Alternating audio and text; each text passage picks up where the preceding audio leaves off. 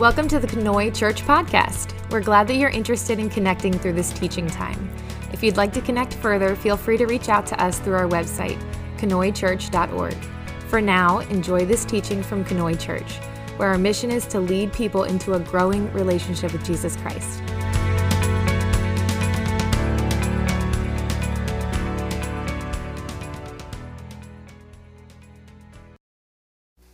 I think today's sermon is going to feel more like testimony than a sermon. Because if I'm totally honest, I've had a terrible week. And I know others here have too. It's one that didn't really start great, and as it went on, I felt like it got worse and worse.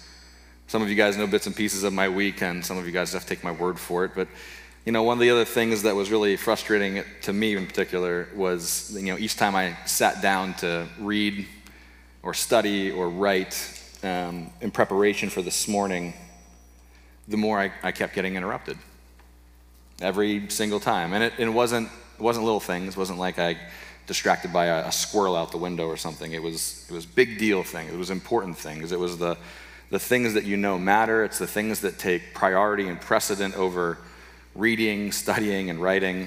And the closer this morning came, the more frustrated I was feeling about being unprepared. And after the kids got to bed last night, I finally had some moments to myself. And we have been doing this series on purpose. Next week is our last week on purpose. And we're doing it based on the book, The Purpose-Driven Life by Rick Warren. So last night, I sat down and I got the book out. And I wanted to finish the chapter that I had not finished prior. And when I opened it up to the section that I'd stopped at, the first thing I read were these words, and maybe you can relate. It said, "Are you available to God anytime?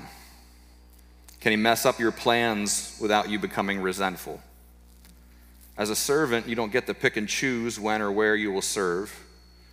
Being a servant means giving up the right to control your schedule and allowing God to interrupt it whenever he needs to."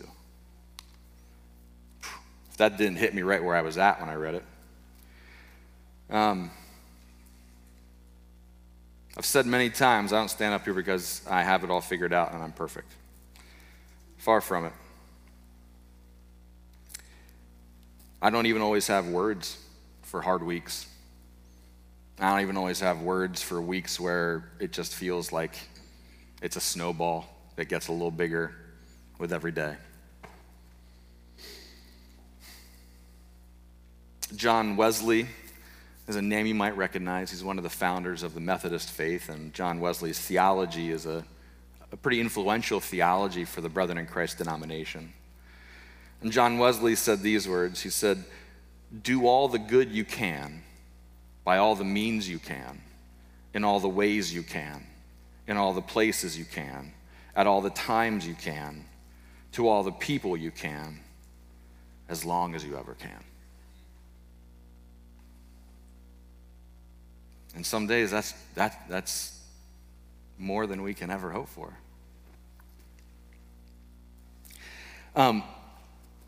This morning, it feels a little disjointed to me. But I'm just going to try and go with where I think God has led me this morning. And I'm going to encourage you guys to pull a Bible out of the pews or open up your phone, your Bible app, whatever you guys use, and go to Isaiah 55.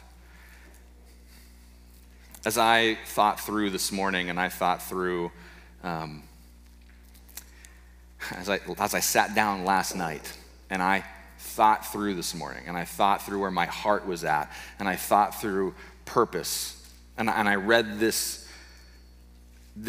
paragraph, this tiny little paragraph about God messing up your schedule. My heart went to Isaiah 55, and it went to a small portion of Isaiah 55, but I don't want to just go and cherry pick a verse out of Isaiah 55. I don't think that that's fair. And honestly, I think there's something in this chapter for all of us this morning. I'm trusting that there is. And so I want to read the chapter. And And maybe what stuck out to me will stick out to you. Or maybe some other part of it's going to be the thing that really captures you this morning.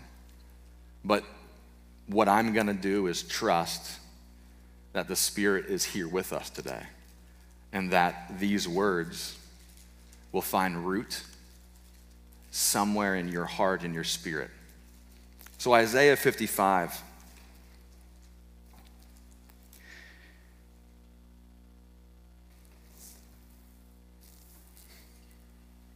Sorry, I feel ridiculously emotional. So,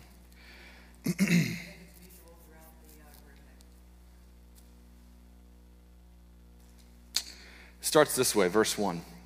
Come, all you who are thirsty, come to the waters, and you who have no money, come buy and eat. And I want you to just think of these words, like I want you to hear them as though God is the one that is speaking these things to you. It's his voice that says to you, come all who are thirsty. And in some translations it says, come all who are thirsty for joy, or come all who are thirsty for happiness. And in mine it just says, come all who are thirsty. That's the prerequisite right there. If you're thirsty, come. And then he invites you too. He says, look, I want you to eat. I want you to have your fill. And if you don't have money, that's not going to stand in the way. Everybody's welcome here. Come, all who are thirsty. Come to the waters. If you don't have money, come and eat. He says, come buy wine and milk without money and without cost. It's a promise to us that God is going to make a way. God has made a way. I mean, think about the songs that we sang this morning. God continues to make a way for every single one of us to come to him. This invitation to come is extended to every single person. The only prerequisite is that you're thirsty. You don't need to have money to get whatever he's offering. He makes a way aside from that. But then he says, he asks this question, he says, why spend your money on what is not bread and your labor on what does not satisfy? Which is like one of the most paramount questions that we as humans get stuck on. We labor and labor and labor for things that seem to give us the promise of life, but do not give us life, and in fact often give us death. We spend our money on things that promise us life, but often are the things giving us death. And so he asks, why do you spend your money on something that promises that it's bread, but it's not really bread? It promises you life, but it doesn't give you life. Why do you work so hard for things that don't even satisfy you? And God says, listen to me and eat what is good. And your soul will delight in the richest of fare. What God is offering to us is not a bait and switch. It is not something that promises to be bread and turns out that it's not. It's not something that promises life and turns out that it gives us death. He's promising us something else. And in fact, this thing is good. It is good. When God made the earth, he said it is good. And then he made more and he said it is good. This thing that God offers, this thing that he makes, it is good. And while bread feeds your body, bread does not feed your spirit. It does not feed your soul. But whatever God is offering to us, it feeds our soul. Our soul will delight in the richest of fare. And then verse 3 says, give ear and come to me. Hear me that your soul may live. And those stick out to me, those words stick out to me, because the first thing he says is, come. Right? It's the invitation, come. If you're thirsty, come. If you don't have money, don't worry, come. It's the invitation, come. And then he says, give your ear to me. Listen to me. That's the second thing. So first is come. This next thing is listen. Whatever God has for us this morning, whatever he has for you this morning, whatever's going to stick out from this text this morning, he's saying, listen. That's the next step, is just hear what I have to say. If you hear me, I'm going to give you something, this thing that's going to feed your soul, the richest of fare. It will give your soul life. If you come, if you listen, I will make an everlasting covenant with you. My faithful love promised to David. And if you don't know who David is, this is referencing King David from the Old Testament. King David, who, when God decides to call King David up to be the king, to anoint him as the leader of Israel, he says that I'm calling someone who's going to be a man after my own heart. This is somebody who's going to chase my heart. David made many mistakes. He's far from a perfect man, and sometimes we elevate him too high because of the mistakes that he's made. But hear me, there's no doubt when we read through the Psalms and when we read through David's life that there was a very real love between God the Father and David, back and forth, over and over. God spared him and guided him and called him back when he left. And David continued to get on his knees over and over and over and repent for the things that he had done, for the choices that he had made. There is no doubt that there is a covenant of love between them. And so as Isaiah writes these words, as God is saying these words to him, as he's saying them to you this morning, this covenant that he is promising to you is an everlasting covenant, and the love is of the depth of the love of David and God. That is a promise to you if you will just come and give ear to God this morning. He says in verse 4, he says, see, look at David. I've made him a witness to the people, a leader and commander of the people. Surely you will summon nations that you know not, and nations that you do not know will hasten to you. Yesterday I did a wedding. And in the sermon part of the wedding, I was using a verse from Ecclesiastes that talks about how three strands in a cord are better than two. Three strands are not easily broken, as easily broken as two. And the point that I was trying to tell the couple in the message, and of course the people who had gathered as well, is that third cord is God, right? In a marriage that is good, in a marriage that is strong, in a marriage that is centered around God, the third strand is God in the marriage. That's the third strand that won't break. That's the third strand that goes beyond the best friendships of the world. That's the strand that when we get angry with one another, when we want to walk away from one another, the third strand steps in and says, no. Because your marriage is more than just a friendship. Your marriage is more than just a piece of paper. Your marriage is a reflection of my love for the church.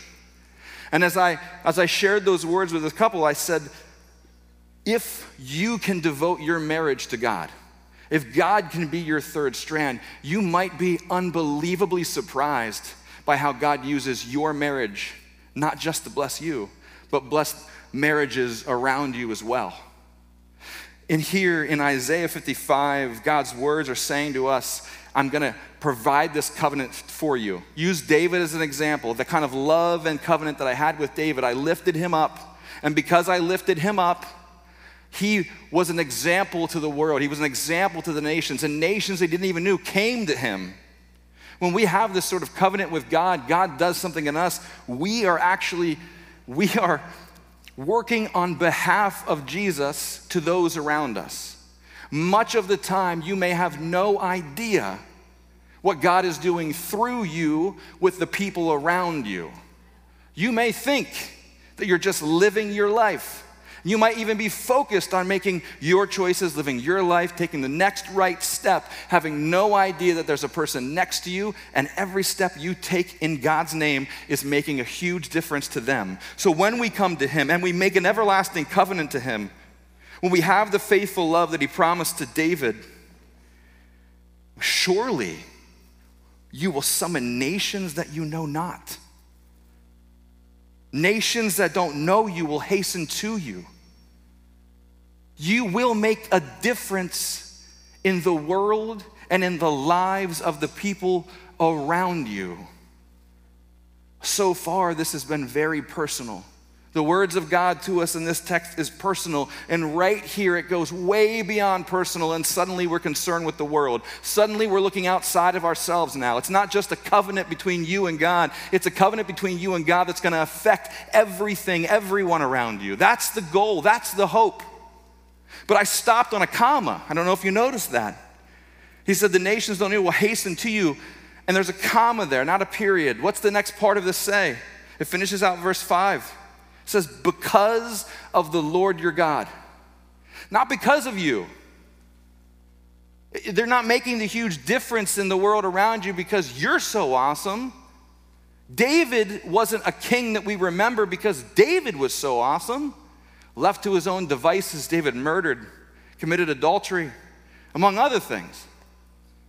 It's because of the Lord your God, the Holy One of Israel, for he has endowed you with splendor. This whole series thus far, we've been talking about being shaped, being crafted, being created, being molded by a creator, that there's this universal creator, there's this architect behind all that happens. You have been shaped for a reason, for a purpose, and right here it tells us that this Holy One of Israel, God, has endowed you with splendor. Before the foundations of the world were laid 2 weeks ago, I said, God chose Victor in love.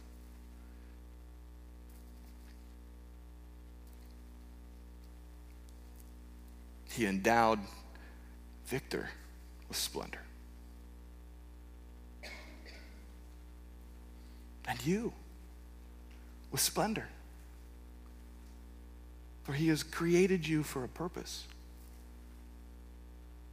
The splendor that he has put in you, the breath of God breathed into you, the Spirit of God, the pneuma, the ruah that has been breathed into you, that splendor makes you a witness to the world around you. That splendor guides you home to a covenant of love with God. If only you will listen, and if only you will come.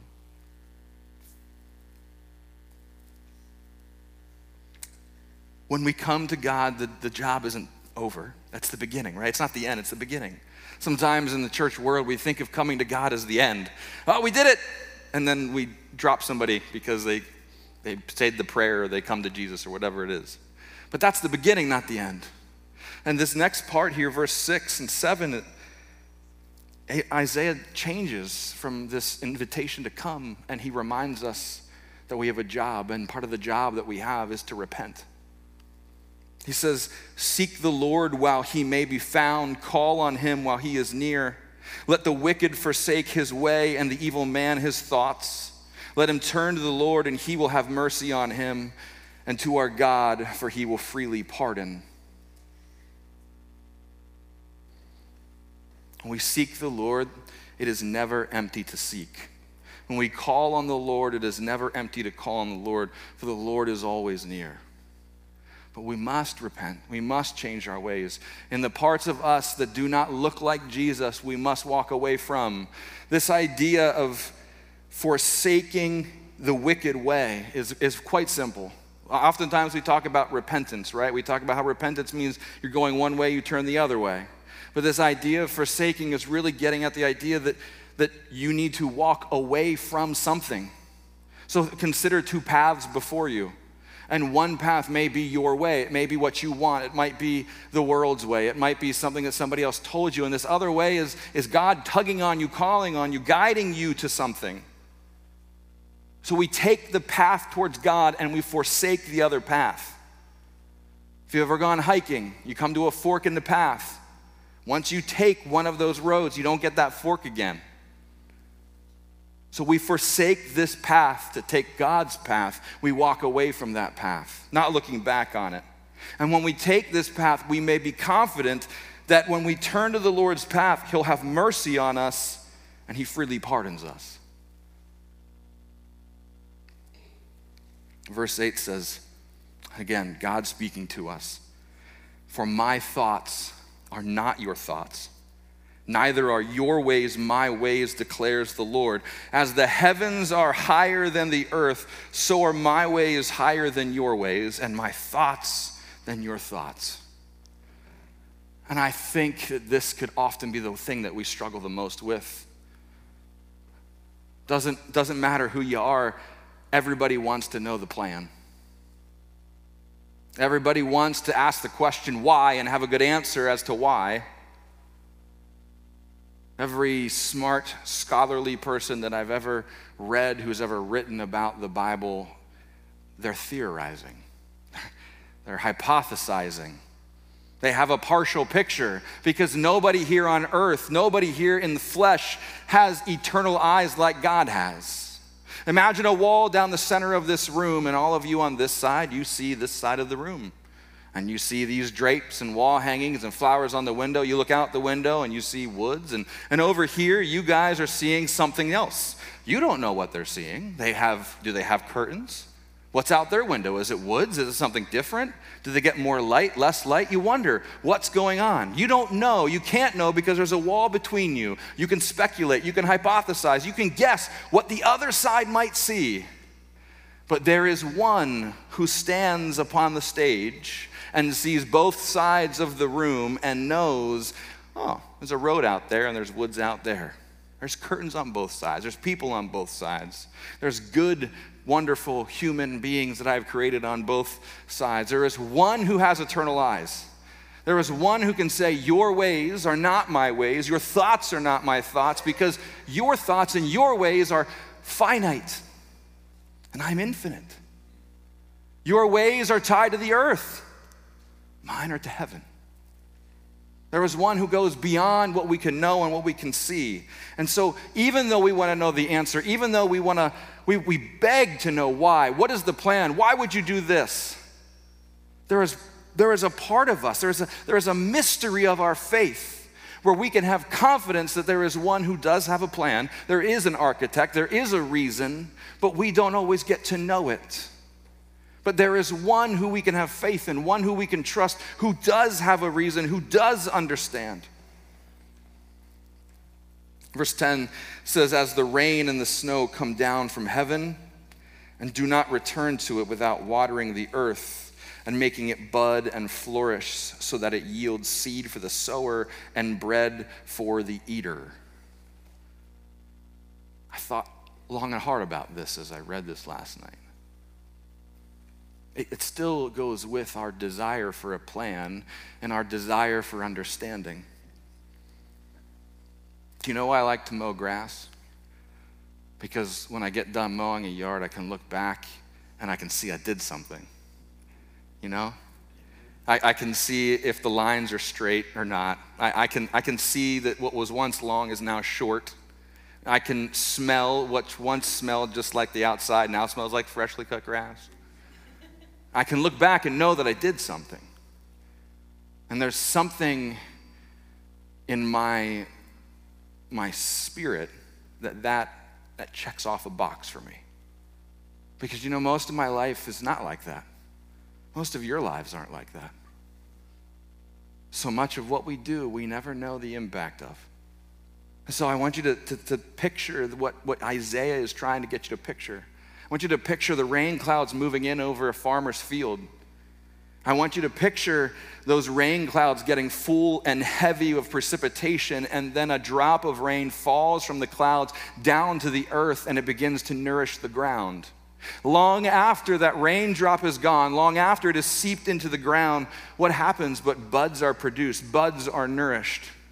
What happens but seeds grow, and long after the buds are nourished, long after the seeds grow, there is somebody who comes along and harvests it and makes it into bread and gives it to someone, maybe a child, to have a snack. And long after those raindrops and rain clouds are gone, there's a child eating bread. And the raindrop has no idea all that it provided. My ways are not your ways, my thoughts are not your thoughts. It's like rain and snow falling from the sky and caring for the earth. Long after the rain is dry and the snow is melted, the earth goes on and the plants grow. We harvest and sow and reap and we eat. And all of that is to tell us, God says, so is my word that goes out of my mouth. It will not return to me empty, but will accomplish what I desire and achieve the purpose for which I sent it.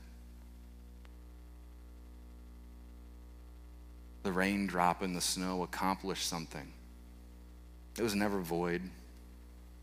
It never went unnoticed. The ground didn't go unnourished.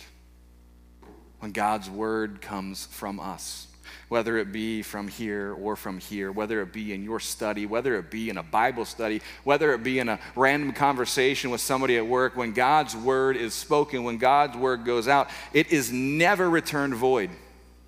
It has a purpose. God has placed a purpose upon it, and that purpose will be achieved. We just may not always see the achievement. And I think God knows that that's hard for us. And I think that's why he ends the chapter the way he does. In verse 12, he starts out with this sort of this beautiful picture. He's painting for us. He says, you know, he starts with an invitation, come. Just all you got to be is thirsty. You don't even need money, just come. If you come to me, I want a relationship with you. I want to invest in a relationship that's based in love, a covenant that will last forever. And when you come and you enjoy that covenant, know that you need to walk away from the wicked ways. You need to take my path. Forsake the wicked way. Walk away from it, not to go back to it, and follow me. And remember that as you follow me, despite the ups and the downs, despite the hardships, my ways aren't your ways. My ways are eternal, not finite. And you're going to want to know what those ways are. You're going to want to know what you're doing, what seeds you're planting, what ground you're watering. And I know you're going to want to know, but you may never. So, instead, I'm going to give you something. You'll go out in joy and be led forth in peace. The mountains and the hills will burst into song before you, and all the trees of the field will clap their hands. Instead of the thorn bush will grow the pine tree. Instead of briars, the myrtle will grow. This will be for the Lord's renown, for an everlasting sign which will not be destroyed. We're given this beautiful picture. This beautiful picture that's meant to inspire hope and love and care. It's meant to say, look, I know that you're going to want this, but this is better for you. And even though you want this and I'm giving you this, I'm going to wrap you with this. This beautiful picture, this beautiful vision.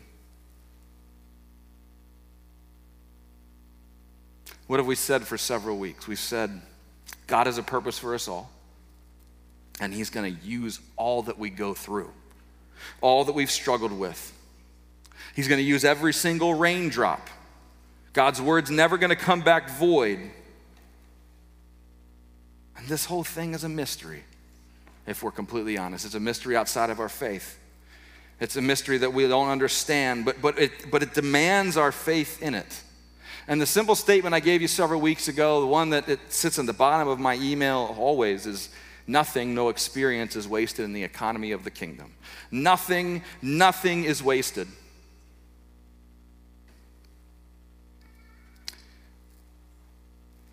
So this week, I lost my friend. You lost a friend. We all lost a brother. Victor was a staple of this congregation, of our town. Every Sunday, including last one, he had a genuine smile for anyone who needed it. He listened. He liked to be right there with you, involved, listening, talking, teasing, joking, but genuinely caring about so many people. He loved this place. He loved these people. Victor was so simple. And in so many ways, I just keep thinking about Matthew 18. The disciples come up to Jesus and they ask him, like, who's the greatest in the kingdom of heaven? And Jesus calls a small child over to him. And he placed the child among the disciples and he said, I tell you, unless you change and become like little children, you'll never enter the kingdom of heaven. Therefore, whoever takes the lowly position of this child is the greatest in the kingdom of heaven, and whoever welcomes one such child in my name welcomes me. I have a complicated faith. I can't help it. It's the way my brain works. I dig in and I think and I unthink and I run myself in circles and my faith is anything but simple. Victor had an understanding of Jesus that I will never be able to comprehend. It was simple and beautiful and genuine and full of trust. You know, God's people are known by the way that they live and the way that they act. And you can see how Victor trusted God because of how he trusted people around him. He didn't look at people a second time. If you said something to him, he believed you.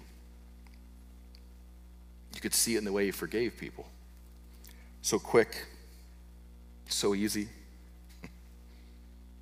You know, I pay their phone bill for them, and one day they gave me their phone bill at church, and I put it in my backpack, and it got stuck between pages in my sermon, and I didn't pay it. And their cell phones got turned off. And they called me on their house line, and they said, hey, our cell phones aren't working. And I thought, yeah, you know, it's been a while since I paid a cell phone bill.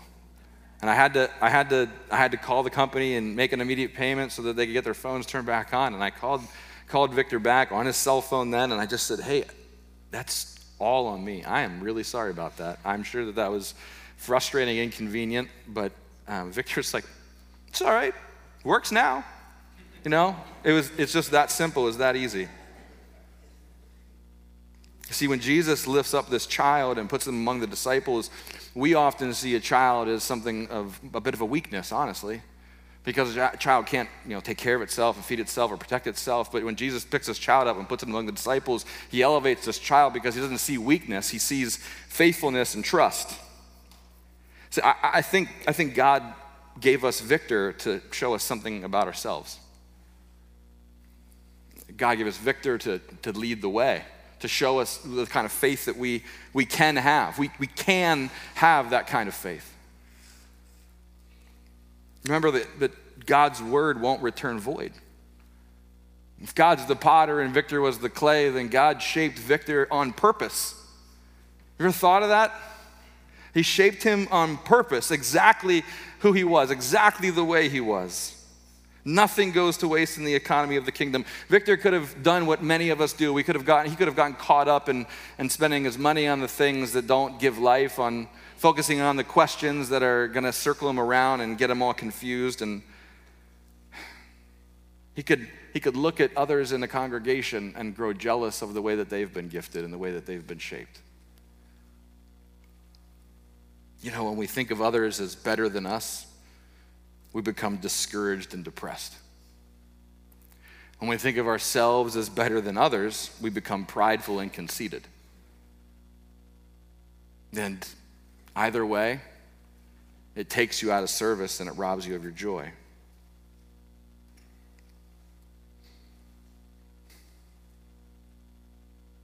You have to discover your shape. You have to accept it and enjoy it and develop your shape to its potential.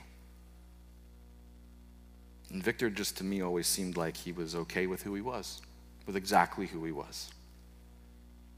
And I think he was more fully the image that Jesus was lifting up as the greatest in the kingdom of heaven, because Victor didn't get caught up in all the stuff that we could get caught up in. Victor was just Victor. And no experience is wasted in the economy of the kingdom. I think the biggest promise in Isaiah 55 is that God's word won't return void. When it goes out, it doesn't come back empty. The raindrop doesn't come back void. The snow doesn't come back void. The struggles that we have in our life, the things that we go through don't come back void. I don't know what the Spirit may or may not be doing with this sermon, but I know it won't come back void. I don't know what the Spirit may or may not be doing during the worship set, but I know that the worship set doesn't come back void. I don't know what God was doing with a week that feels pretty rotten to me, but I know that it won't come back void. And I don't know what Jesus is doing with your last interaction with Victor, but I know that it won't come back void. And if we really look hard, There's a pattern that we can clearly see that nothing is wasted. Nothing. Not even the sin that we feel shame to think about. That even is not wasted.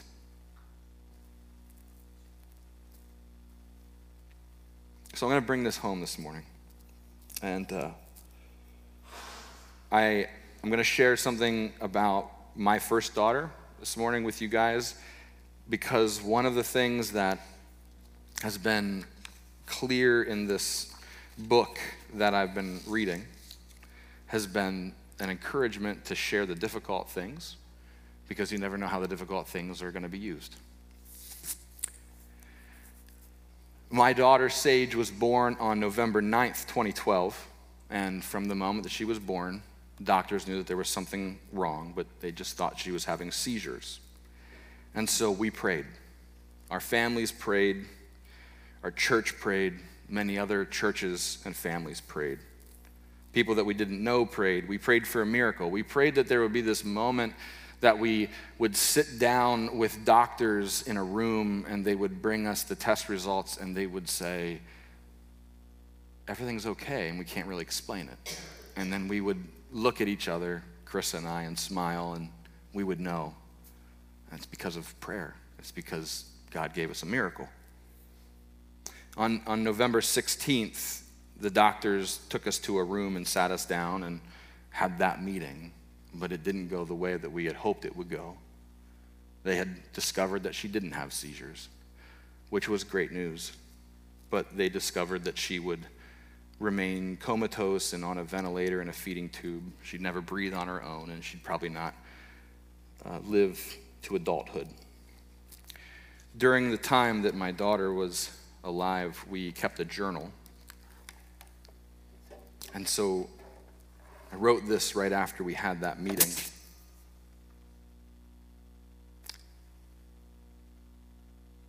We've been asking for a miracle. We've been praying that God would step into this situation with our daughter and do a miraculous work. Some of us have specified that miracle, putting in place a very particular request from our Father. Some have just asked in general.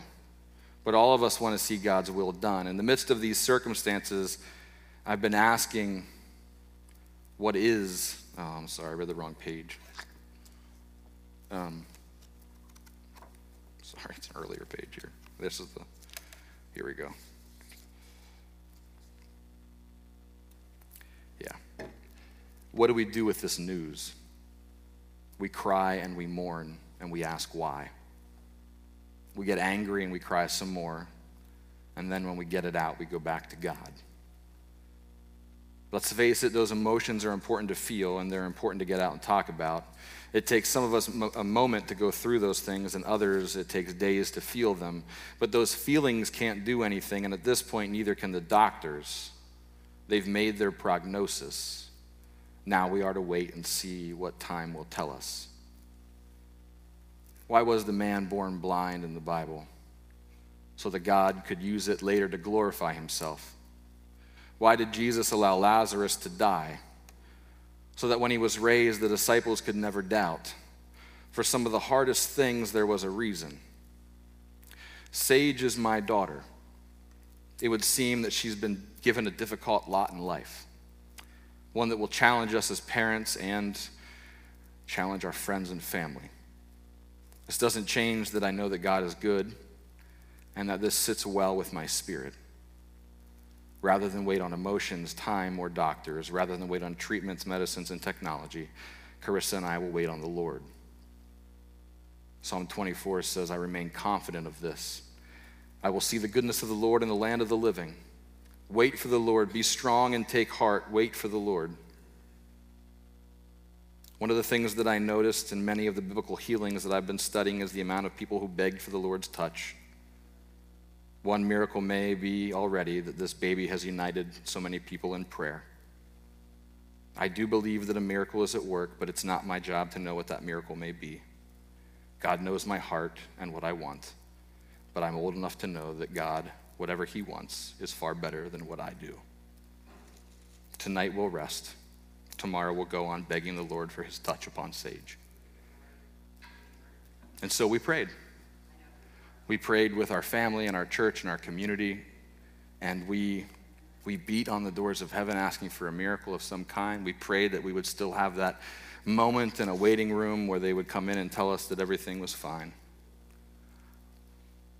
And we believed in a miracle. And I'm telling you this, I'm reading this to you this morning because I want you to consider the raindrop. I want you to consider not knowing what comes of anything.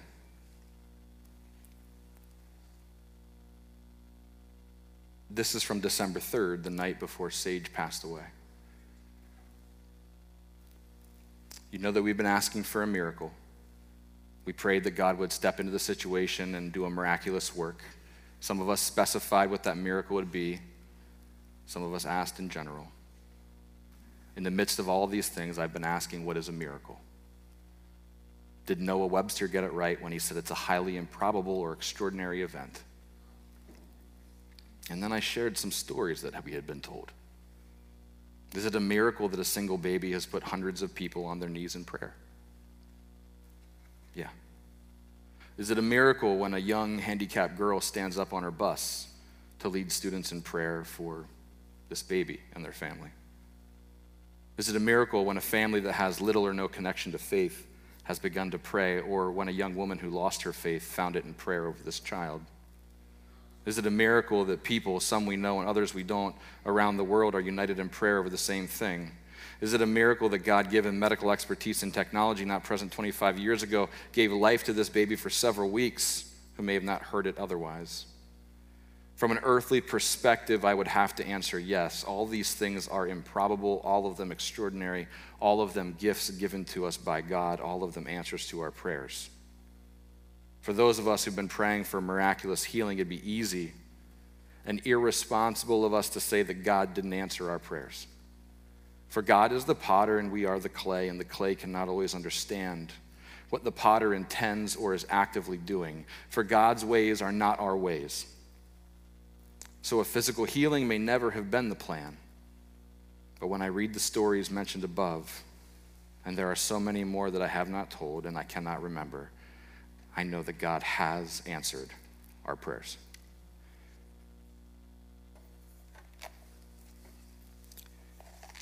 I shared with you a line, a lyric from the cartoon version of the life of Moses called The Prince of Egypt toward the beginning of this series.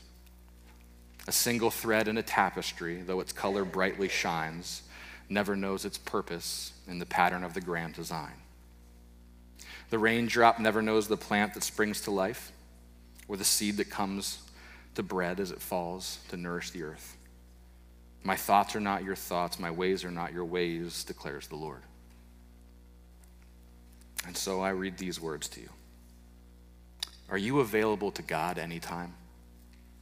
Can he mess up your plans without you becoming resentful? As a servant, you don't get to pick and choose when or where you will serve. Being a servant means giving up the right to control your schedule and allowing God to interrupt it whenever he needs to. My friends, you may never see the results of your work, nor should you need to. We each and only have to answer the call, the invitation put before us, to try and discern our shape, live into our shape, where, when, and to whom God calls us to. Amen?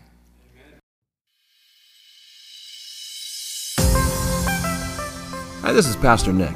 Thanks for listening. I hope something that you heard today was very helpful. If you want to connect with us further, feel free to check us out on Facebook, Instagram, or our website, canoychurch.org. Sure, I'm glad we're in this together.